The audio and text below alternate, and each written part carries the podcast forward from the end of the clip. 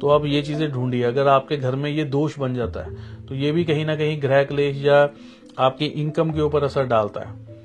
तो उसको आप बर्तनों को निकालिए, अगर कहीं पे पड़े हैं। जो खराब हो चुके हैं, उनको फेंक दो और जो यूज़ करने वाले हैं, उसको करिए।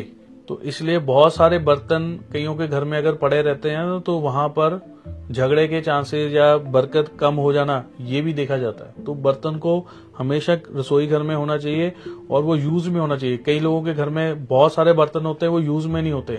मैं यहाँ पर उस क्रॉकरी की बात नहीं कर रहा जो आपने डब्बे में बंद करके कोई चाइनीज़ क्रॉकरी है, उनकी क्रॉकरी नहीं, वो साफ़ है, उनके ऊपर कभी जंग नहीं लगेगा, वो कभी खराब नहीं होंगे।